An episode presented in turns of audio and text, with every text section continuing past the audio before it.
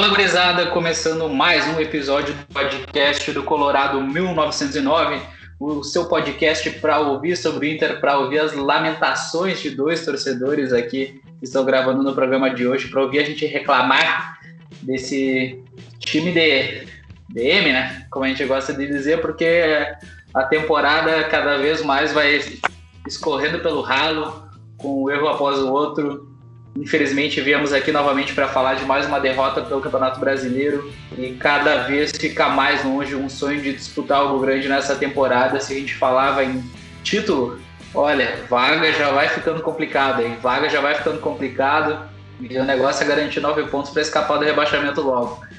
Mas antes da gente começar a falar sobre isso daí no programa de hoje, eu queria dar boa noite para o Giovanni que está gravando aqui comigo hoje. Estamos gravando um pouco atrasados, Giovanni, né? Mas para recuperar, né? Esse, final de semana foi cheio, eleições, é, jogo da seleção brasileira sexta-feira, jogo do Inter sábado, jogo da seleção sábado também, né? A seleção de base do Santos. Como é que tu tá aí, meu velho? Fala, Ayrton, boa noite, boa noite a nossos ouvintes. É, foi um fim de semana bem ruim, né? A gente aí tendo que olhar esse time do Inter totalmente desfigurado do que a gente estava acostumado, né? Bem diferente. Antes a gente tinha vontade de assistir, hoje essa vontade já acabou. Ela, ela consegue destruir o cara. Eu, olhando o time do Inter, assim, não sobrou nada do que, do que o Kudê trabalhava. Então, eu não sei como é que o Abel vai reverter isso aí. Mas por enquanto a coisa caminha para um final melancólico, né? A gente não a gente já imaginava isso, mas nunca deseja, né? Mas depois do que foi no sábado, uma derrota para um time que só tinha praticamente guri da base do Santos. Os dois gols foram de, de, de jovens da base, né? Então já tem uma ideia aí do que foi esse jogo e dois gols assim que ah, parecia a várzea, né, cara? Então a torcida com certeza deve estar tá tendo o mesmo sentimento que a gente aqui, que foi de vergonha, né? Vergonha de ter visto aquilo ali e de ter perdido o jogo. O que a gente já abrindo aí, já abrindo, falando sobre a partida em si, a gente viu durante a semana que tinha toda essa dúvida se o jogo realmente ia acontecer, por causa de todos os desfalques que o Santos tinha. Se não me engano, ao todo eram 23, né? Acho que eram 11 do elenco, mais 12 da comissão técnica, se não me engano, era isso. Sim. E o Santos, se a gente estava segurado, imagina o Santos, né? O Santos era uma gurizada da base, mais o Marinho e o Felipe Jonathan ali, que também é um cara novo, que vem se destacando. E basicamente o Caio Jorge, que jogou no primeiro turno, mas enfim, um time de garotos, né? Um time de, de guris da Vila, que a gente, a gente sabe que, que é uma base forte, mas a maioria dos caras nem estavam jogando. Até muitos deles, se não me engano, estavam com o cabelo raspado porque era a primeira partida, né? Uhum, Acho que tinha essa brincadeira aí do elenco deles. Então, até um dos melhores jogadores em campo foi o volante deles, né? O Barrielo, se não me engano, que, é. que jogou com a camisa 17. E o goleiro fez a estreia, né? É, o, goleiro, o John. John. O John, né? Tá o John aí. O, John, o nosso John deve ter estado bem faceiro, né? Com, com a partida do, do, do co-irmão dele mas enfim, se o Inter já vinha segurado por toda essa questão de mudança de comando técnico, né, que a gente está vendo claramente que tem mudado a estrutura do time, as peças são as mesmas, agora com mais desfalques, né? A gente tem que falar sobre isso, mas a gente entrou se o Patrick, que já foi um destaque, um desfalque, perdão, uh, importante por ser um destaque do Inter na temporada. Então a gente já já largou uh, a gente sempre fala, né? Pelo menos eu sempre falo que quando o meio-campo do Inter uh, não funciona, pelo menos a gente tem às vezes uma bola do Patrick que consegue carregar na força e na jogada individual, nosso escape, né? A gente sempre fala isso do escape do futebol do Inter, que falta muito quando o Patrick não está em campo. E isso ficou muito claro na partida. O meio campo do Inter foi nulo, nulo. Ninguém assim fez uma boa partida. Só carimbador de bola ali atrás. A notícia boa foi ver o Rodrigo Dourado de titular, mas só. Porque de resto, com a lesão cedo do, do Edenilson, a gente uh, ficou vendido porque o resto do meio campo não conseguiu produzir nada. E, e além disso, além do time não jogar nada, a gente sofre um gol que, pelo amor de Deus, né? Um time mirim tomaria aquele gol ali, uma falha de, uh, tanto do, do Rodinei que não cortou a bola no primeiro pau, quanto do Lomba, né? O Lomba não pode tomar aquele gol ali, com todo respeito. Ah, porque já jogando na frente, mas cara, A bola vai no meio do gol. A bola vai no meio do gol, entende? Então, assim, é, é, a, gente está, eu particularmente estou bem decepcionado, assim, estou anestesiado mesmo, assim, estou com aquela sensação de, de que o cara, o cara gasta uma energia incrível, sempre em volta do clube, se estressa, mas agora é aquilo, assim, a gente parece que está tá anestesiado com a situação, a gente não vê norte, sabe? O Abel tá completamente perdido, não tem ideia nenhuma de, de jogo. Quando saiu o Edenilson, ele botar o Lindoso foi queimar uma substituição. Ele simplesmente chamou o primeiro cara que ele conhecia para jogar ali. Claramente ele não sabe o que tem que fazer para o time jogar, qual a função dos jogadores. Ele simplesmente pegou um jogador, ah, é volante vai jogar ali. Vou por questão posicional, sabe? E por ser um jogador que ele conhece. Foi isso. É, infelizmente o Maurício estreou mal, não jogou bem. Depois vou falar do Marcos Guilherme, também que é um jogador que já tem me incomodado nos últimos jogos, principalmente. Que eu já salientei disso de que um meia não pode ser só um apoiador da lateral, um cara que faz o corredor e que faz correria. Para mim isso não funciona. E o Galhardo, o único tentando fazer algo diferente, né? E mesmo assim é muito pouco. Pelo menos ele faz uma movimentação, né? Que isso os jogadores do Inter conseguem fazer. Então foi um jogo tenebroso, assim, a derrota coroou coroa a atuação ridícula. Mas é aquilo, cara, assim, é, o sentimento que eu tinha durante a partida mesmo é que perdemos, sabe, assim, uh, o natural. Não, não, não via o time reagindo, até ter, o time até voltou melhor no início do segundo tempo, onde teve um pouco mais de, de, de, de chances, etc. Mas muito pouco, né, só bola aérea. Aquele nosso meio campo não ia conseguir produzir nada. E as laterais também mal, então é, muito pouco, muito pobre, e a realidade é que a temporada do Inter realmente está cada vez mais sacramentada, mas depois eu quero entrar muito numa discussão junto contigo, que a gente já vem conversando durante essa semana, que é sobre as, as escolhas da diretoria, que se existiu um problema com o Cudê, a saída do Cudê uh, já, já foi, já aconteceu, já é passado, não diz mais sobre o Inter agora, o que diz sobre o Inter é a escolha do Abel, por que, que ela foi feita, o que foi pensado para o futuro e para o presente do Inter, era mais para uma diretoria que a gente já falou tantas vezes cometeu diversos erros e que parece estar tá saindo aí no final dessa gestão aí com, com chave de merda, né? Como a gente diz, porque é lamentável a, a, escolha do Abel. E também, até depois também tem que criticar o Abel, né? Porque a gente pode falar o que quiser do Abel. Ah, o Abel foi jogado numa fogueira? Foi, mas ele aceitou e tá ganhando quantos mil por mês? Então é aquilo, né? Também não dá para passar pano pro cara que tá ganhando um salário absurdo lá dentro do clube para não fazer nada. Já, mas é, começando a falar do jogo, né, Então Eu acho que foi um jogo, o primeiro tempo foi um jogo horrível das duas equipes, mas nem os comentaristas falavam, dava para cobrar do Inter, não dava para cobrar do Santos uma partida boa, sabe? Justamente porque eles estavam com muito desfalque ali, só com o Marinho e o Felipe Jonathan, que nem tu falou. Então era muita gente e não eram nem os reservas, né, cara? Eram os caras que não estavam nem jogando. Então como é que tu vai cobrar de uma equipe que os caras nem estavam acostumados a treinar, ainda mais jogar junto? Aí na, na, na, beira do campo, o cara que nem era técnico, que era um auxiliar, foi chamado no lugar do auxiliar, do, do auxiliar, né, que, que comandaria no lugar do Cuco, o cara pegou também Covid, teve que um cara nada a ver então, é, não dava para cobrar do Santos uma partida excepcional, né? Dava para tipo, cobrar do Inter isso, porque o elenco é o mesmo do que, do que vinha jogando com o Kudê. E a, só nesse jogo a gente jogou sem o Patrick, né? Mas de resto era o mesmo time de sempre. Então a gente consegue ver agora, a gente já conseguiu ver um losango, né? Que o Abel montou nesse time, que é com o Dourado ali fazendo o primeiro volante o Maurício entrando pela, pelo meio, o Edenilson na direita e o, e o Marcos Guilherme pela esquerda. Não, não entendi essa do Abel de colocar o Marcos Guilherme lá na esquerda. Um cara que já vinha jogando mal, como tu falou, pela direita, que é o, o lugar dele.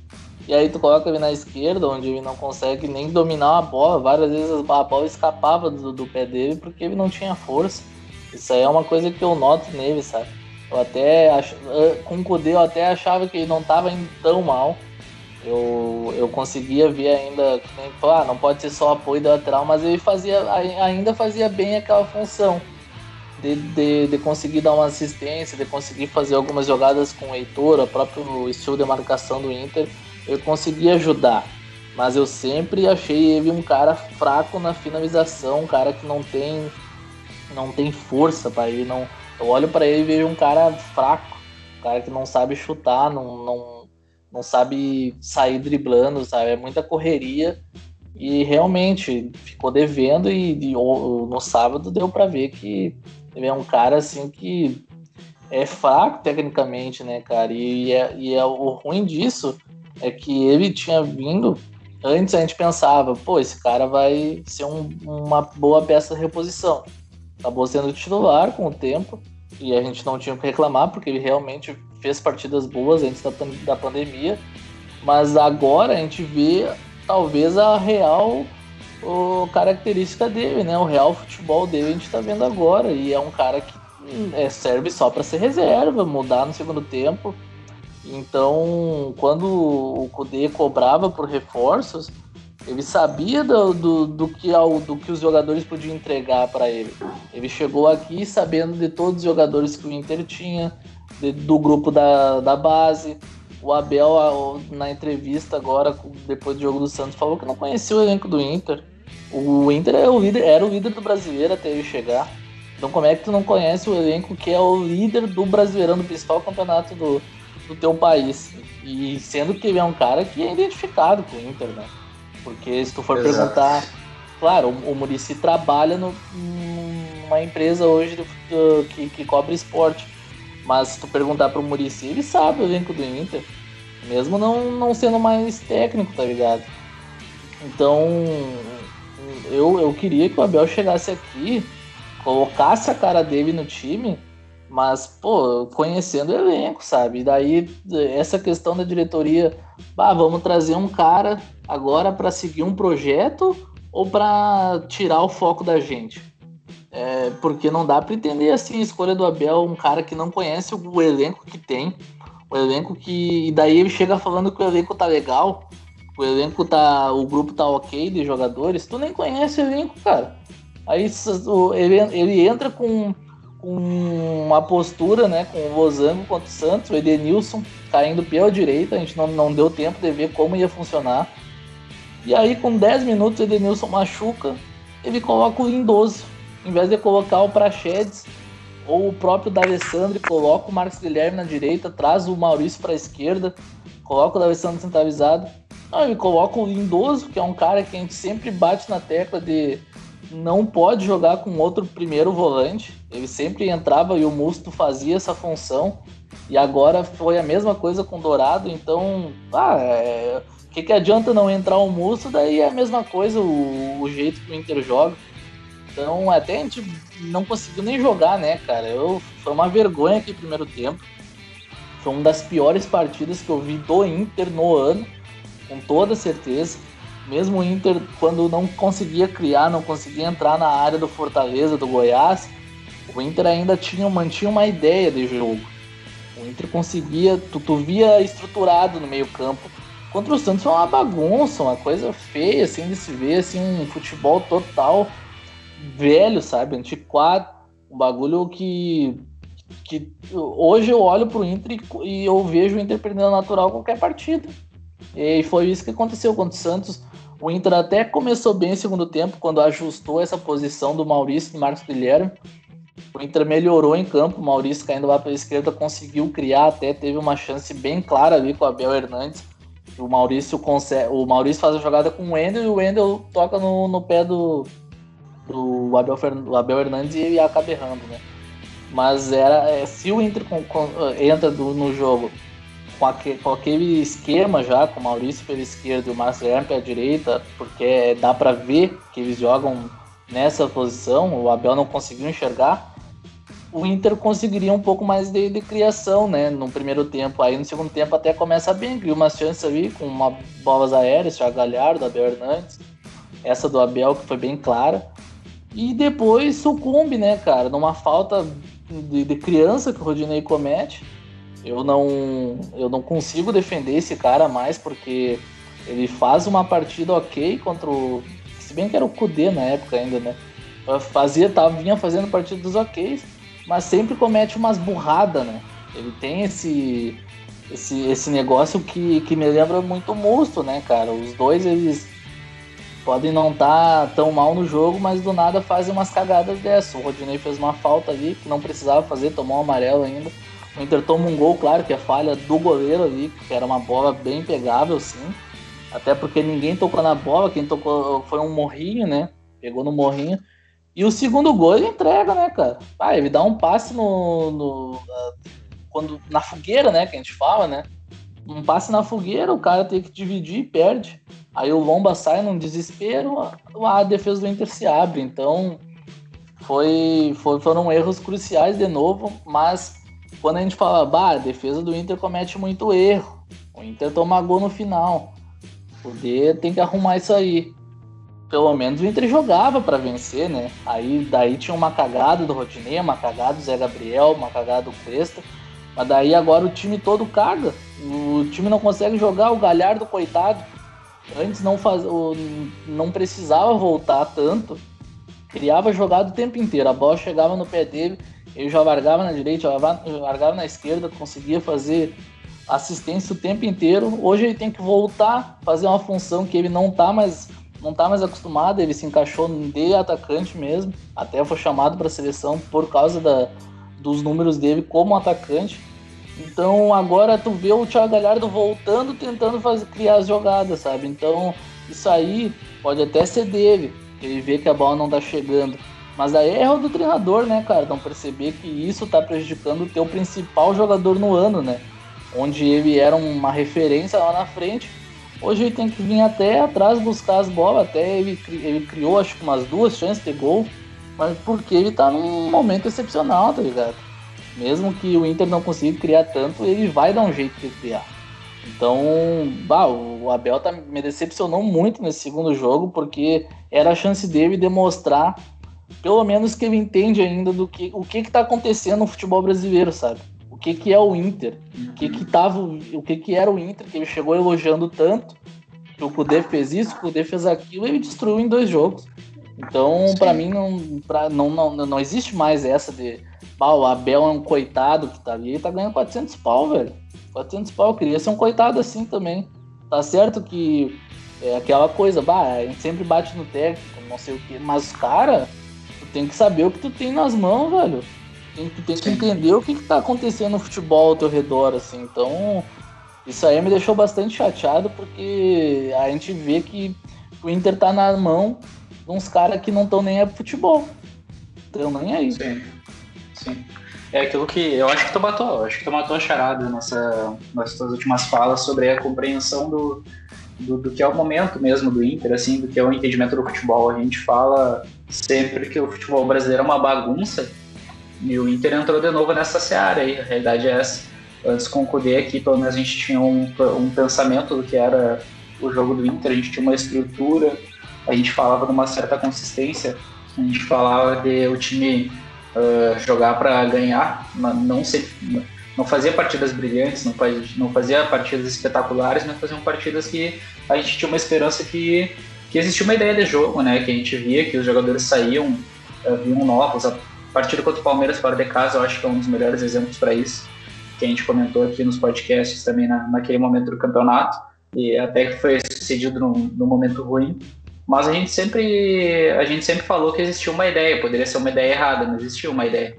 Com o Abel, eu acho que tu, tu, tu foi muito bem na tua fala, que assim, ele caiu de paraquedas. A sensação que dá é que ele estava em casa, ele devia ver um jogo ou outro de futebol. Ele não está mais inserido, sabe? A sensação que eu tenho de um profissional que não está mais inserido dentro do meio que ele atua. Não está atualizado, não está não acha que, que o futebol parou no tempo, assim, infelizmente Uh, isso não vai ser o suficiente para tirar o Inter do problema que, que a gente está, porque é muito claro quando a gente vê o Inter jogar que, que é aquilo, são as mesmas peças, claro que a gente entrou sem o Patrick nesse último jogo, mas como eu disse antes, a gente entrava sem alguns outros jogadores e mesmo assim conseguiam fazer partidas interessantes, porque existia uma ideia de jogo. A ideia não precisa ser a mesma de antes, mas eu quero ver uma ideia, eu quero ver um planejamento, quero ver uma estrutura. E para mim está muito claro isso que tu falou, de que o Galhardo faz esse papel de vir buscar a bola porque ele tem a leitura do jogo. Isso daí ele, ele percebe que o time não está jogando nada. E isso tem que ir na conta direta do técnico. Não tem um sistema. E as mexidas que ele faz são erradas. No primeiro jogo a gente viu ele colocar o Peglow na ponta, deixou meia hora, tirou, porque falaram para ele que ele se encantou etc, não sei o que. Colocou o cara do lado errado. Botou o Marcos Guilherme na lateral direito. E agora nessa partida ele bota o Marcos Guilherme na esquerda o Maurício na direita. Daí no segundo tempo ele inverteu. Assim, uma mudança que não faz sentido, sabe? Se já tá ruim, daí tu vai mexer para piorar ainda. E não é ali o problema. E daí saiu o Edenilson, ele vai lá e chama um cara que é um cara que tem o nome mais forte, que é o Lindoso, naquela função. Porque por leitura de esquema, né? O, o, o, o Edenilson joga do lado do volante ali, joga, claro, né, fazendo a movimentação, etc. Ah, vou botar o Lindoso, ele joga ali também. É uma questão de posição, não de função. A função deles é completamente diferente dentro do time. Isso tem a ver com o teu esquema, como tu tem a ideia do teu jogo. Qual que é a ideia do jogo do Inter antes? A gente tinha o escape do Patrick pela esquerda, pela direita eu tenho uma velocidade para uma transição com o Marcos Guilherme, consegue ter uma passagem com o Heitor, o Edenilson é o motorzinho do time. E daí o Lindoso vai entrar na mesma, função, na mesma posição do Edenilson, mas ele vai fazer a função no motorzinho? Qual é a função do, do Lindoso no. O motorzinho pifado, né, pai? É, pelo amor de Deus, cara. Tá louco? O motorzinho acorda, isso aí. Tá louco? Isso aí não existe. O Lindoso, ele, ele é carimbador de bola, a gente sabe disso. Ele tava jogando no meio dos zagueiros. O Lindoso tava jogando bem naquela sequência de cinco vitórias que a gente teve, porque ele tava jogando na função do primeiro volante. E o Edenilson estava fazendo a função dele, que é aquele meio campo que sai mais pro jogo, que pisa na área, que faz a movimentação, o cara que tem mais liberdade. Daí tu coloca o Lindoso, como tu salientou, é, é colocar ele do lado do, do, Dourado, ele do lado do Musto, ou o Dourado do lado do Musto, é, tá sendo redundante, é muito, é muito nítido, é muito simples isso, sabe? O que, que a gente vê da ideia do jogo do Inter? O time que entrou, o, o que, que aquele meio campo ia produzir? Tá, a gente tem o Dourado, tem o tem o Lindoso, tem o Marcos Guilherme e o Maurício. O Maurício estreou muito mal, não tocou na bola. O Marcos Guilherme pode dar um apoio para o lateral subir. O Rodinei não subiu e ele jogou do lado esquerdo. O Wendel também não, até apareceu mais na jogada que ele deu o passe pro, pro Abel, mas pouco, pouco. Não é um jogador que vai chegar no fundo toda hora como o Heitor, que daí ele funciona bem junto com o Marcos Guilherme. O Marcos Guilherme começou a ser mais importante quando o Heitor teve um momento melhor na temporada e deu o Marcos Guilherme deslocado para outro lado. Então o Marcos Guilherme já deixa de ser, ter essa utilidade. Então o Maurício Mal estreou, não tem como cobrar tanto, Sim. matou um meia. Marcos Guilherme do outro lado sem poder dar muito apoio, ele não consegue criar muita coisa. Ele, ele é muito uh, fraco fisicamente, então fisicamente. A, a, def a, defesa do Santos cercava ele, ele dominava a bola, ele é um cara que não tem um controle da bola muito bom, não tem muita técnica, então fechava uma marcação, roubava a bola dele muito fácil. Pronto, os dois meio-campos ofensivos estão mortos. Os volantes vão só rodar a bola, o Dourado e o Lindoso. Acabou o meio-campo do Inter, acabou o jogo. Daí quem tinha que voltar lá do ataque para buscar a bola no meio-campo? O Galhardo. Os laterais apoiavam um pouco. O Wendel conseguia apoiar um pouco mais, que foi onde conseguiu fazer a jogada pro Abel. E é isso. Então é simples, cara. É uma ideia de jogo simples. Então tem que ter essa leitura. Se ele viu que o Edenilson saiu, eu teria colocado para Sheds ali, manteria um pouco o esquema, mas depois do segundo tempo teria colocado o, o Dali, com certeza. Teria feito um. Teria feito. E a gente precisava de um jogador de velocidade que conseguisse entrar um pouco mais a partida. Então teria colocado o Leandro também.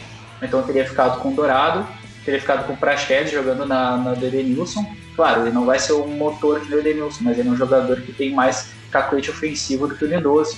Colocaria o Dali na do Maurício, porque entrou muito mal, mas daí o, o Marcos Guilherme na dele e o Dali na dele e na frente teria tirado o Abel e colocado o Leandro. Porque o Abel também. Como que o Abel precisa que a bola chegue na dele? Sim, não chega se, a bola. Se, se, por todos esses outros motivos que eu falei a bola não chega na dele, ele já é um jogador que não contribui muito durante a partida.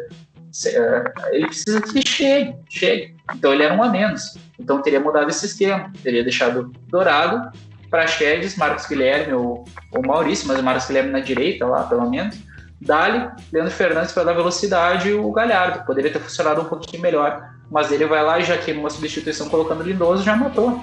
Já matou ali no segundo tempo. No segundo tempo já ficou mais difícil. Então, assim, eu quero entender qual que é a ideia de jogo do Abel. Como tu falou, ah, ele chegou aqui falando que não ia mudar o do poder. Cara, tá claramente diferente. As peças são as mesmas. O esquema tático pode ser o mesmo, mas as funções dos jogadores não é a mesma. Entende? Então, assim, é uma coisa muito simples. É, para mim, está tá muito claro que essa diretoria abandonou o barco, contratou o Abel simplesmente por uma leitura do simbolismo dele, por ser um cara identificado, em nenhum momento pensou num projeto de Inter. E isso não mostra só sobre o abandono da gestão, mas mostra que as pessoas que estão lá dentro não são nem torcedores. Porque se elas fossem torcedores, no mínimo tinham pensado em como o Inter ia dar sequência numa temporada onde a gente pode conseguir muita coisa. E não só agora, mas também no quesito financeiro. A gente sabe que essa gestão vai deixar um rombo. O Inter está sendo devendo. Ah, tá, tá, se fala toda hora, o Inter não tem dinheiro, não tem dinheiro, não tem dinheiro, e vai lá comprar o Abel para ganhar 400 mil por mês. Então, é assim, é, é uma sucessão de erros. É uma, é uma falta de leitura no futebol, é uma falta de leitura de projeto para essa temporada e para o futuro, é um descaso desse eu não vou ser mais diretor, eu tô cagando andando. E, não, e mostra que esses caras que estão lá, eles não estão preocupados com o Inter como clube, eles não são torcedores, eles estão preocupados só com, com o ramo político deles, com o dinheiro deles, com quem tem o poder dentro do, do Inter aí. E quem paga o pato é a torcida, como sempre. A gente aqui em uma semana mudou totalmente o discurso. Daí a gente que vira piada aí, porque a gente estava falando antes, não, porque a gente vai brigar, vai, vai disputar o título. E daí agora, uma semana depois, aí, ó, o Grêmio tá a três pontos da gente, é. nem é, a questão da tabela, assim, hoje me preocupa muito, muito mesmo, porque a gente tinha uma boa vantagem para os times que estavam atrás. Hoje o Grêmio já alcançou virtualmente, porque eles têm um jogo a menos, né? A gente não sabe se eles vão ganhar, mas pelo momento deles que eles estão vivendo aí, o nosso, que é péssimo, né, não vai demorar muito para eles nos ultrapassar, né, cara? Essa é a realidade. O Inter não buscou ninguém na janela, isso é preocupante. O Inter não tentou fazer um negócio. O Inter não, como já se falavam, né, que o, o cobrava reforços e ele queria que a direção desse um jeito de achar reforço. E não conseguiu, acho que nem fizeram força para tentar um, um, um, daqueles moldes que, que a gente conseguiu com, com o Abel Hernandes, com o próprio Leandro Fernandes, que vai ter que jogar agora porque o Abel ele sofreu a lesão e vai ficar fora pelo, pelos dois jogos da Libertadores contra o Boca. Então é mais um desfalque aí, um cara que vinha tendo uma sequência. Então a gente cada vez enxerga que o nosso grupo ele nunca foi tudo isso, tá ligado? Por isso que eu acho que o Kudê tinha uma boa ideia do futebol hum, e conseguia colocar em prática, mas ele tirava muito de alguns caras, tá ligado? Eu acho que hoje a gente até tem uma segurança no Wendel ali, mas 2019 a gente não queria ver ele pintado no time, tá ligado? Então hoje a gente consegue. O Wendel tá ali, sabe? Ele faz a dele, a gente não reclama que nem antes justamente porque com, com o Kudê, esses jogadores eles tinham uma boa performance, tá ligado? O único cara que realmente ficou devendo e que a gente batia foi o, o Musto. E claro, o Cuesta teve uma decadência ali, mas, cara, desses nomes assim que são uns caras teoricamente normais, assim, Marcos Guilherme, o Wendel, ele fez também o o Moisés, quando, quando ele conseguiu eh, a, arrumar a estrutura do time, deixar redondinho, como a gente estava conversando, o Moisés ele conseguiu acertar ali também. O próprio Rodinei, quando entrava, Cara, Para mim, assim, o, o, o, trabalho do Kudê, estava falando, o cara mais simples que ele acertou, claro, que é o Galhardo, né, para a temporada que ele vem fazendo, Sim. mas o Patrick, o Patrick Exato. é um cara que a gente não pode esquecer que no começo da temporada ele estava tá escanteado. A gente, não, a gente aqui não queria ver ele jogando no Não, mais. Cara, e, e ele fez o Patrick e, e, numa função diferente do que ele fazia. A gente fala assim, ah, o Patrick jogar de ponta, aberto lá na esquerda. E, cara, aqui, ele né? conseguiu né? mudar. É. é. E ele, e ele conseguiu calar nossa boca. Isso, é, isso calou, é um fato. E calou rápido, né? Foi aquele Grenal que a gente perdeu lá, final. E aí no outro jogo o Patrick entrou, né? Gente, Baco, tu tá cavando tua cova, né, velho? Colocando o uhum. Patrick, né? E o Patrick, desde aquele jogo, tipo, começou a jogar, tá ligado? Então, desde aquela. O Kudê conseguiu recuperar rápido o jogador. E, e é assim, cara. Tinha jogadores ali que, que realmente, se tu olha assim, são caras bem dispensáveis, bem dispensáveis. Porque se a gente for montar um elenco do zero, Claro que não vai acontecer isso. Com uma nova gestão te, e com um pouco mais de grana, cara, esse elenco assim, ó, não, não tem condições, tá ligado? O que a gente tem hoje de brigar lá em cima por títulos com, com um técnico que nem o Abel, Não tem condição, não tem. É, é querer sonhar demais, tá ligado? Hoje a gente vê boas opções no time brasileiro e a gente aqui, bah, a gente fica só, só chupando o dedo, tá ligado? Porque a gente agora tem uma Libertadores e talvez a gente seja o brasileiro ao lado do Santos do Atlético mais fraco para tentar chegar numa uma, uma cabeça, né? Porque justamente faltou essa leitura de contratar jogador que não fosse caro, que não desse um, uma contribuição ruim pro, pro, pro, pro, dinheiro, pro dinheiro do que falta no clube. Não teve essa visão. Nos outros anos contrataram mal e agora tragam, trazem um técnico que nem pensa mais futebol, sabe?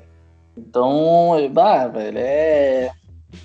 Deixa o cara desanimado assim comentar, porque era um ano que, que tinha tudo para dar certo, porque a gente tinha acertado na Casa Mata, e fazia anos que a gente não tinha um treinador que chegasse aqui e mudasse o jeito do time jogar, sabe? E começasse a jogar num estilo que a gente vê, por exemplo, num, num time da Europa, assim, claro, né? Com todas as proporções, né? Mas é um, é um estilo de jogo que, que nos agrada ver. Então, hoje chega o Abel não conhece nenhum elenco, o Inter ele pena para criar jogadas. Então, bah, isso aí te desanima. Agora, quando o Santos mesmo, ele em vez de colocar o Prachedes, ele coloca o Lindoso. E aí, nesse esquema do Abel, a gente implora praticamente para a entrada do D'Alessandro. Porque o, o, Abel parece que ele preza por um, uma cadência maior no time só que é uma cadência burra, porque tu coloca o jogador que não faz aquela função. E aí tu implora para entrar o D'Alessandro com 40 anos para tentar fazer esse time jogar, para o Galhardo não precisar voltar, para o Abel não ter que ficar saindo da área. Então tu praticamente implora para entrar um cara com 40 anos de idade, que nem quer mais jogar bola, e quer entrar de vez em quando, o Darcy não tem mais condição física de fazer um, um, jogo de 90 minutos em, alto, em alta performance. Então, o, o, a, a que ponto nós chegamos, tá ligado? O D'Alessandro entrar, vinha entrando com o Kudê, mas ia entrando depois dos 30, depois dos 35. A gente pode até bater na tecla de ah, o Kudê escalava o D'Alessandro de atacante, era menos um. Mas o D'Alessandro não entrava para resolver jogo nunca entrou para resolver jogo. Sim. O jogo que a gente lembra aqui que o D'Alessandro entrou e resolveu foi contra o Galo, que conseguiu prender um pouco mais a bola. Que naquele dia lá o Inter precisava de um cara assim. Então hoje, no esquema do Abel, o D'Alessandro tem que ser titular, justamente porque o Inter preza por essa cadência burra, porque tem uns jogadores ali que não fazem essa função, não são feitos para fazer essa função, porque o, Edenilson é carregador de bola, o Patrick é carregador de bola, o Maurício é carregador de bola, então não tem um cara que jogue que nem o D'Alessandro no time e o Abel quer que todos os meios campo joguem que nem o D'Alessandro. Não, e assim, é, é não tem um jogador que parte para cima, né? Que tem a característica do drible a gente vê isso desde o início da temporada. A gente, a gente falava sobre a utilização de jogadores da base, ou até trazer um jogador com essa característica e a gente vai terminar a temporada, na realidade, sem ter esse jogador, né? A gente não, não tem um jogador de enfrentamento sem ser o Patrick, basicamente, que consegue levar a bola para o fundo, que a gente até faz a brincadeira daquelas jogadas de, de, de né, que ele dá. Mas que consegue tirar algum lance dali, da cartola. Mas a gente vê, assim, isso Claro, a maioria dos times do futebol brasileiro até não tem esse jogador, esse jogador de enfrentamento, de velocidade. Mas é, o Inter não, não pode não pode terminar a temporada sem ter um jogador assim no elenco. É, e eu não, não digo um jogador caro, mas ter um jogador dessa característica é uma questão de pensar o futebol, de pensar soluções. A gente já falou várias vezes aqui sobre como que o Inter tem que solucionar os seus problemas. E, primeiro de tudo, como eu falei antes, eu não vejo o Abel solucionando problema de nenhum, porque eu não vejo ideia dele. Para solucionar o problema, primeiro ele tem que enxergar o problema. E eu não vejo isso. E assim, até, até voltando um pouco no tempo, depois da partida da estreia do Abel, eu assisti a, a entrevista coletiva dele e até ele me pareceu lúcido, assim. Ele enxergou, ele falou, não, a gente está errado em tais pontos e pareceu ter uma leitura assim, relativamente interessante do que foi o jogo. mas daí a gente vai para a partida contra o Santos e vê que ele comete as mesmas coisas, os mesmos, mesmos problemas, sabe? Onde, tem, onde, onde sai um jogador de uma característica e vai lá e coloca outro que não vai mudar em nada o estilo. Então, então é complicado, porque querendo ou não, a, a gente fala assim, são as mesmas peças, mas se não tiver um técnico que faça a engrenagem rodar, que tenha leitura de como pode fazer o time funcionar, pode ser com outro estilo, não tem problema nenhum, pode mudar a função, pode mudar a formação, mas tem que solucionar, tem que ganhar os jogos. E, e, e para ganhar os jogos tem que achar uma forma de criar, minimamente, sabe? Então não adianta terminar a partida e falar, não, a gente teve aquela chance com a Bel, o lance de cabeça com o Galhardo, que são lances esporádicos, e era o mínimo. A gente jogou contra um time de base do Santos, basicamente. É. Marinho, que é o grande jogador deles, foi um jogador que não, não criou nada na partida. Sim. Então é. Então é complicado. Eu, eu, eu fico muito triste, assim, fico muito decepcionado e realmente, como eu falei, assim, meio anestesiado em relação a essa situação do Inter, porque eu vejo que as pessoas que têm que tirar, têm que achar a solução, eu não tenho a mínima confiança sobre elas. Eu não tenho a mínima confiança sobre o trabalho do Abel, eu não vejo, não vejo de onde ele vai tirar novas ideias, não vejo de onde ele vai tirar novas soluções por tudo que ele vinha fazendo e é aqui 400 mil por mês, sabe? Então é, é complicado, cara, assim. E é, é, até tu falava sobre isso, né, em off, que se era para trazer o Abel, então colocasse um técnico da base, colocasse um cara que conhece o elenco, sabe? Eu gastaria muito menos dinheiro, gastaria muito menos dinheiro com esses 400 mil aí. O Abel vai ganhar 1 milhão e 600 em quatro meses. Pega esse 1 milhão e 600 e traz um cara Sim. Não dá para trazer um cara e deixar um técnico da base. A gente precisa gastar 1 milhão e 600 com o Abel. O que, que o Abel vai agregar? E essa leitura que tem que ser caído muito em cima da diretoria. É, um, é uma leitura errada do ponto de vista de futebol, do ponto de vista de planejamento do clube e do, ponto de vista financeiro que eles mesmos batem tanto nessa tecla que o clube não tem. Então, que desculpa que eu vou dar? Como que eu vou defender esses caras? todo mundo que está gerenciando o Inter, que está defendendo o Inter, está jogando tudo lá por água abaixo. Tudo por água abaixo. Então, assim, é, é, é, uma incoerência absurda, sabe? Ficar a temporada inteira reclamando que não tem recurso, não tem recurso, mas daí, na primeira oportunidade que tem lá, que tem, vai lá e joga o recurso fora. 1 milhão e 600 mil. O que, que a gente poderia fazer com 1 milhão e 600 mil? Não poderia trazer uns dois guris aí? Trazer alguém que está parado aí no mercado, como a gente fez negociação no molde do Abel e do Leandro Fernandes? Cara, eu duvido que não tenha como. Eu duvido que não tenha como. Lá atrás a gente falava, quando abria a janela, a gente trazia alguém. Isso daí a gente esqueceu. Foi apagado da memória. Sabe? Então, assim, cara, é uma sucessão de erros. E são erros que eu não vejo ninguém que possa solucionar. E é isso que mais me assusta. É, é cara, tu falou aí, todo mundo cansa de cobrar, né, cara? A gente cansa, a gente tá cansado de falar as mesmas coisas, de cobrar os mesmos erros que essa diretoria vem fazendo.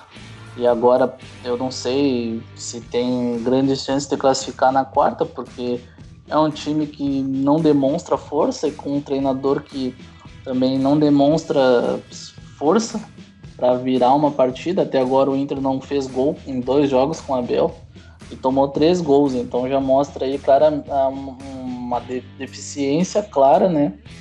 Que a gente não. Eu, eu não lembro se o Inter ficou dois jogos seguidos sem fazer gol com o Kudê.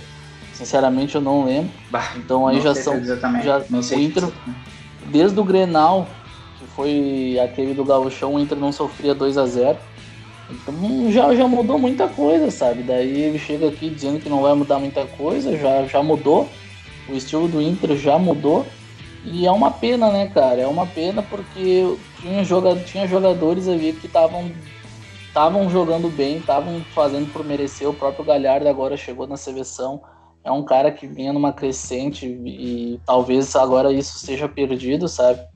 E a gente só torce que o próximo projeto do Inter seja um projeto vencedor, porque tem caras ali que merecem, sabe? O Galhardo, o Heitor, o Saravia, o próprio Patrick tá fazendo por merecer. Eu quero ver o Guerreiro sendo campeão também. Então, vá, velho, é... a gente tem que fazer uma limpa no, no, elenco em algum. Eu acho que não precisa de certos jogadores, nem vou entrar agora na questão, mas uh, o Inter precisa de uma limpa, trazer um, trazer peças novas, caras novas, tudo novo, sabe? Porque, bah, ninguém aguenta mais ficar falando sobre a mesma coisa desde 2017, quando o Marcelo Medeiros assumiu. Daí agora, se a gente não classificar para a Copa do Brasil, para semifinal, o Inter vai perder aí uma bolada de 7 milhões, né? 7 milhões, um dinheiro que poderia ajudar tranquilamente muitas questões, que é um dinheiro que vão jogar fora, daí vão falar o que na coletiva? Bah, perdemos. Bah, porque a gente não, não tem condição financeira de trazer não sei o que, não sei o que, uhum. questão financeira, mas daí tu não chega nas competições. Não chega nunca. E vai ficar dando esse migué até quando? Não foi campeão da Série B, não foi campeão de um campeonato gaúcho, não foi campeão de Copa do Brasil, não foi campeão de nada. Não chegou. Então, quando tu abre mão de, de, de, de questão da, do, do dinheiro, de uma premiação, eu acho que tu não tem que ficar reclamando de, de, de, questão financeira, quando tu gasta 400 mil reais com um técnico que vai ficar aqui quatro, quatro meses, 300 mil reais para um lateral que está no Atlético Goianiense hoje, 300 mil reais para o Nathanael, que veio lá do Budogorets da Bulgária, nem era titular lá, só ninguém conhecia esse cara.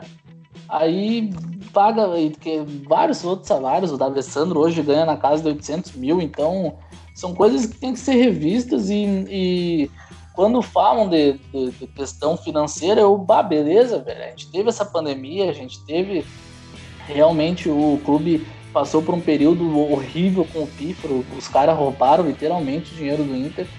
Mas aí, cara, tu faz um, tu monta um time caro desde, desde 2017 e agora tu quer chorar. Tu quer chorar porque tu não tem dinheiro.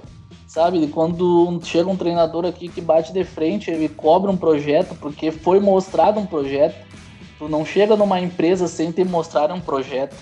E quando tu te mostra um projeto e depois tu vê que é uma mentira, tu vai ficar de cara. E um cara que vai lá de fora e aí vem aqui, cobra reforços, a, o time diz que não tem dinheiro, daí tu vê lá 2017, desde fazendo cagado, trazendo jogador caro, pagando o jogador que não joga.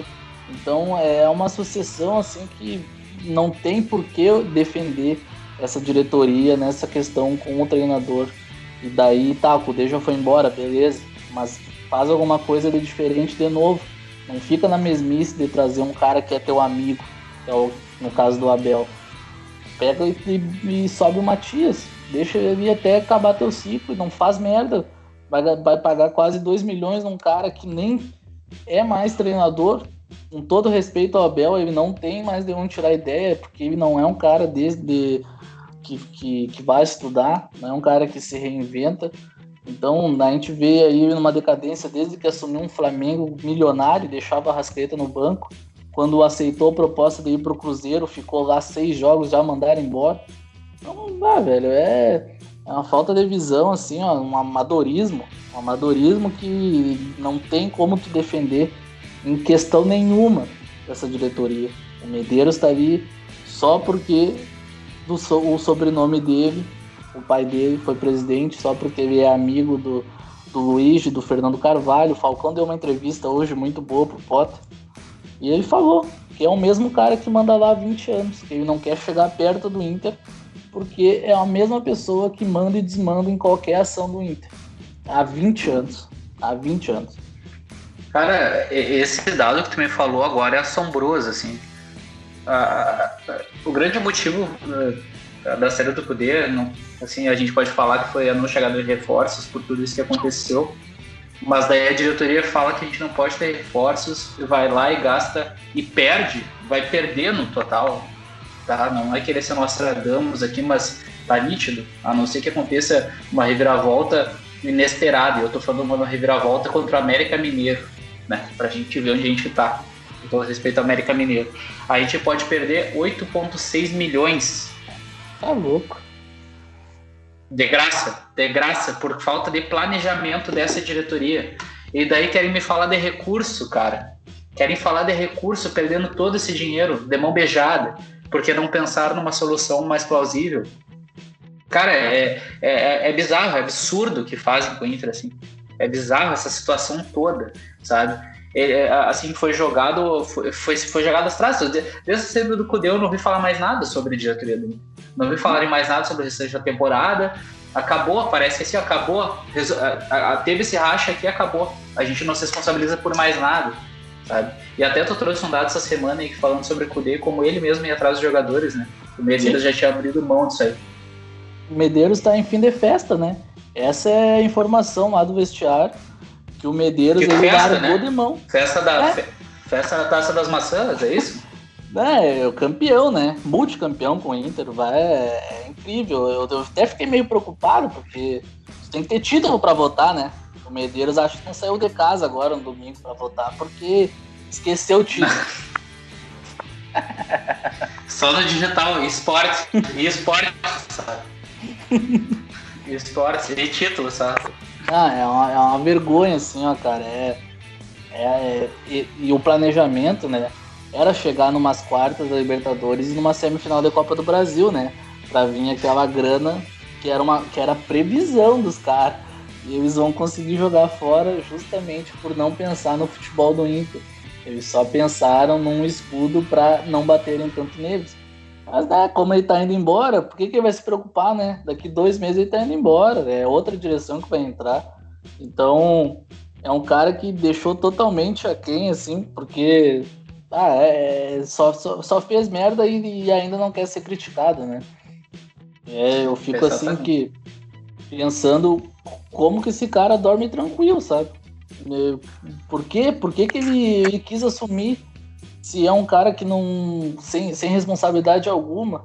Acho, ele chegou falando em reestruturar o Inter. Aí o, o, primeiro ano foi, foi vergonhoso, né? A gente trouxe o Antônio Zago e depois logo demitiu. Então era um cara que parecia ter, um, ter boas ideias e não ficou no Inter. Aí depois traz o Guto Ferreira, um cara totalmente ao contrário, e eu respeito o Guto Ferreira, tem, tem uma boa passagem por alguns times. Aí faz uma campanha pífia na Série B, segundo colocado, sobe. E aí deixa o Odair. Não, e existe, existe, existe um papo aí nas internas ainda que não quiseram ganhar a Série B para não ter isso no currículo, né? Eu, eu, não, eu, eu não quero acreditar nessa história, né? Mas tem gente que fala isso. Eu não duvido, eu não duvido. Mas para mim é incompetência, daí metem esse papinho mesmo. Mas daí o Odair é, fica. É, porque... Não, pra mim.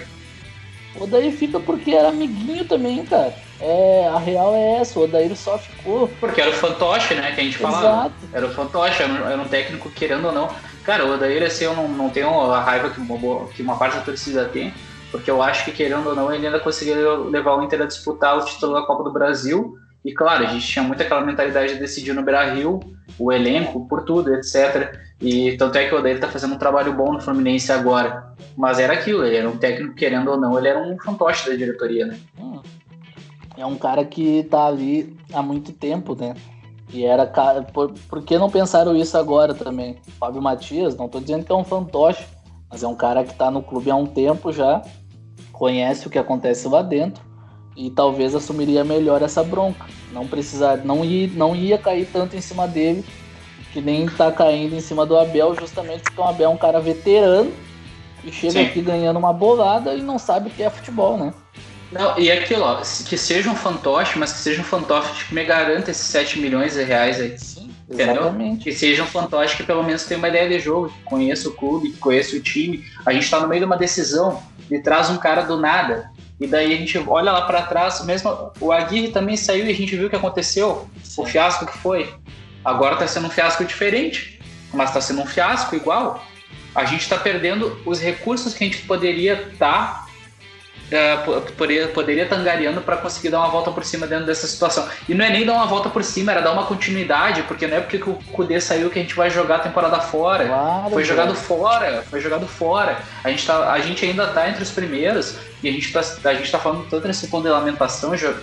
Eu, eu tô jogando toalha, querendo ou não, porque eu, eu não vejo é, soluções com as pessoas que estão ali agora. Essa é a questão. É, se, se, se o Abel sair, que eu acho muito difícil, mesmo que, eu acho que para ele sair só se ele perder uns seis jogos em seguida, assim, em sequência, e olha lá, sabe? Uh, porque com essas pessoas, assim, cara, eu não, não, não vejo saída mesmo. E, e, como tu falou, assim, tu pega esse histórico, toda essa trajetória desde 2017 e de antes mesmo, que a gente uh, vê acontecendo, uh, querendo ou não, a gente vinha numa crescente, né? A gente veio da subida da Série B, não veio o título, já foi um fiasco. Daí no outro ano disputou o brasileiro, foi melhorando, etc. E agora simplesmente se chegou uma estaca zero de novo, com pouco recurso, onde a gente não tem nenhuma estrutura financeira básica para conseguir dar uma continuidade com outro trabalho. Então a gente vê que não tem uma linha de pensamento minimamente coesa, pra, com profissionalismo mesmo, para se pensar no clube e se pensar em soluções. Uh, a gente está na beira agora já de uma decisão da Copa do Brasil, até já queria falar contigo para a gente entrar nesse assunto, né, o jogo de volta. A parte boa é que a gente não tem gol fora, porque senão a gente teria perdido de 1 a 0 dentro da nossa casa. E agora a gente vai para essa decisão fora, né? Já na quarta-feira, agora dia 18, às 9h30, e sem o Galhardo ainda, né? O Galhardo foi convocado para a seleção brasileira. É, é, só um parênteses aí, o Galhardo eu acho que ele joga, eu acho que ele consegue chegar a tempo do jogo. Parece que eu vi Tomara. que. Eu no vi segundo que o... tempo, nem seja. eu vi que o Inter ele, ele vai fretar um avião pro Galhardo direto para Minas Gerais. Mas mesmo assim, né, cara, é, o Galhardo hoje é um cara que não depende, não depende só dele o time do Inter ganhar. A gente estava tendo, uh, a gente vinha vendo essa, essa evolução dele a cada partida justamente porque o time conseguia atribuir todo o bom, o, o bom futebol, assim, a, a ideia de jogo para o Galhardo. O Galhardo ele só complementava esse time. O Galhardo às vezes não fazia gol e o, o próprio jogo contra o Sport, o Galhardo não fez gol, o Inter meteu cinco. Então o Inter vinha jogando bem, o Inter tinha uma ideia bem, bem formada, o Kudê conseguiu acertar de novo o time, porque após a, a pandemia ali, voltaram os jogos, o Inter, ele, o Kudê não conseguiu acertar essa parte. E eu até entendi na época a gente vinha vencendo ainda, mas precisava de renovação, porque, querendo ou não, os grenais eles pesam, né? O Dave teve nove derrotas e quatro foram grenais. Então é um bagulho que, querendo ou não, é feio, né? Mas tirando essa parte, era uma, é, o Galhardo ele era só mais uma peça, tá ligado? Ele, claro que a bola tava chegando nele e tava aguardando.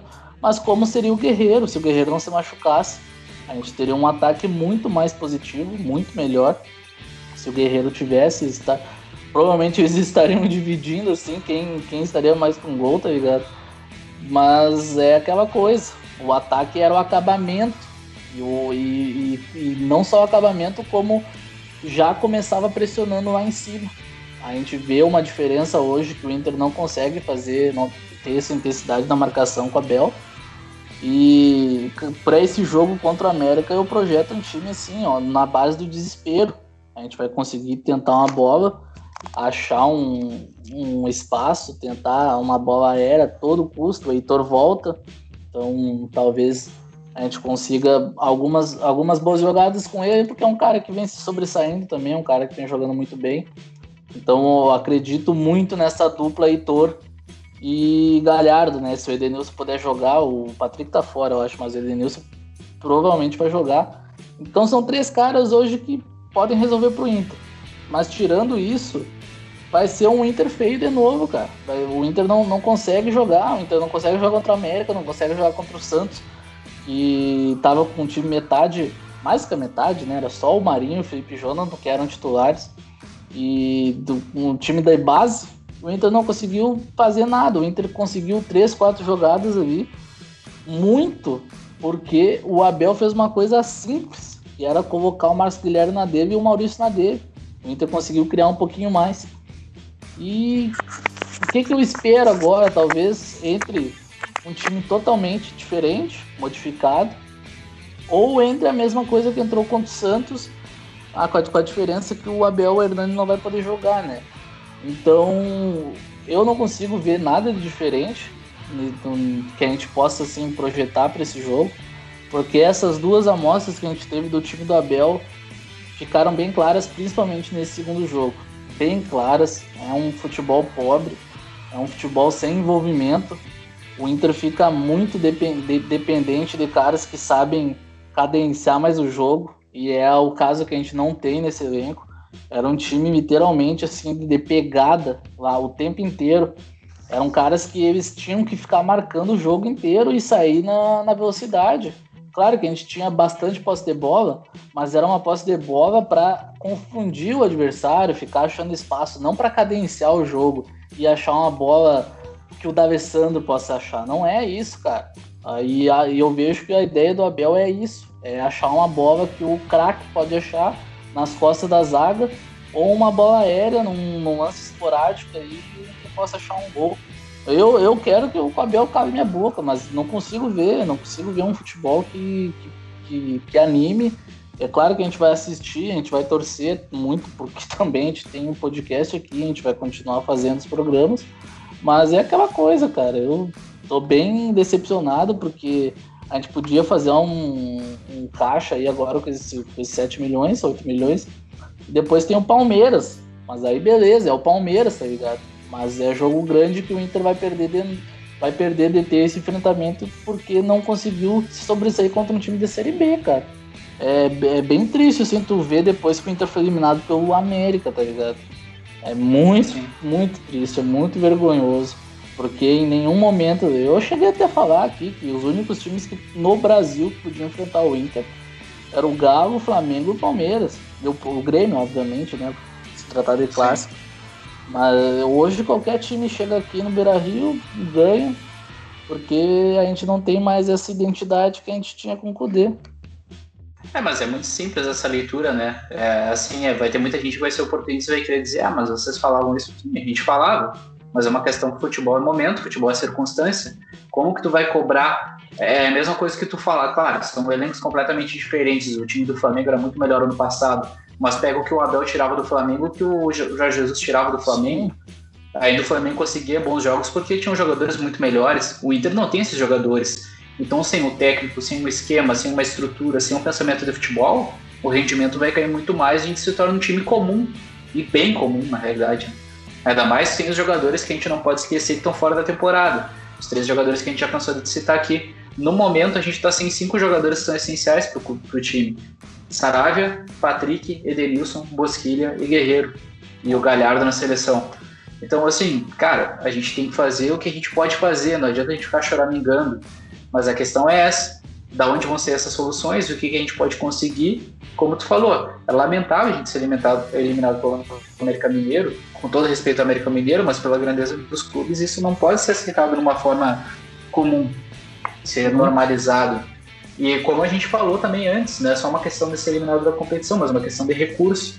Se a gente sabe que não vai dar agora, se não tem como dar agora, claro, a gente não pode jogar toalha, pelo amor de Deus, olha o tamanho do Inter, né, cara? Tem que ir lá e ganhar. De qualquer jeito. Mas, pelo menos, conseguir os recursos da competição para poder fazer um trabalho melhor logo ali na frente, que vai ter que começar do zero. A realidade é essa. Vai acabar a temporada e a gente vai ter que começar um tra trabalho do zero de novo. E isso não precisaria acontecer isso poderia ter sido pensado uma solução, cara, ficava uma semana sem técnico, mas trouxesse um técnico para continuar o trabalho, ou para pegar esse trabalho andando e saber o que tem que fazer com ele. Em nenhum momento foi pensado isso. A gente está numa situação caótica agora, e, e o que resta para a gente é torcer que a gente consiga tirar força de algum lugar para ganhar essa partida contra o América. E os jogadores se unirem, o elenco também. Esse elenco não tem essa característica. não vai ser agora que eu vou acreditar que vai, não vou passar Sim, esse plano aí. Mas a gente tem que se agarrar a alguma coisa, né? Tem que se agarrar a algo, porque senão a gente simplesmente desiste e fica pelo caminho. Mas acho que é esse aí, Giovanni. Acho que é esse aí por hoje. Vamos fechando, passando a régua. É, passa a régua, pode fechar a régua. É, só queria complementar que a minha esperança, eu sou colorado, a gente é colorado aqui, a gente acredita no Inter de qualquer forma, mas racionalmente eu vejo três caras que podem decidir a partida. O Thiago Galhardo, o Heitor e o Edenilson se jogar. Eu não, é, é, esses três caras para mim são peças chaves num time do, em qualquer time, sabe? São caras que jogam muita bola que podem achar algum jeito do Inter vencer. Mas pelo Abel, pelo o, o jeito que o Inter vem jogando, pelos próprios jogadores que, que a gente vê uma preguiça às vezes, né? O próprio Marcos Guilherme não conseguia acertar um passe, não conseguia dominar uma bola. O próprio Lindoso caminhando em campo, uma vergonha. Então, não, não dá para atribuir tudo ao técnico. Tem, tem os jogadores também que às vezes são uma preguiça, mas esses três caras para mim são que podem decidir, tá ligado? Se o Patrick pudesse estar no jogo uhum. também, seria um cara que eu confiaria bastante. Mas Sim. a minha esperança tá nesses três caras e é isso. Uhum. Para mim, o Patrick, eu acho que seria, junto com o Galhardo, seria o maior diferencial pela, pela característica do jogo dele, né? Por poder achar uma jogada individual e, e carregar a bola de alguma forma para o setor ofensivo ali que muitas vezes, querendo ou não, o Edenilson não consegue fazer pelo meio, né? O meio fica mais condicionado, fica mais difícil para ele. Mas o Patrick tá fora da partida por causa desse edema muscular aí, né? Mas também não vai ser uma recuperação longa. O problema é que a recuperação é durante essa partida, então Sim. vai ficar fora do jogo, né? Mas eu acho que é isso aí, meu velho. Também deposito minha esperança nesses três nomes, como tu falou.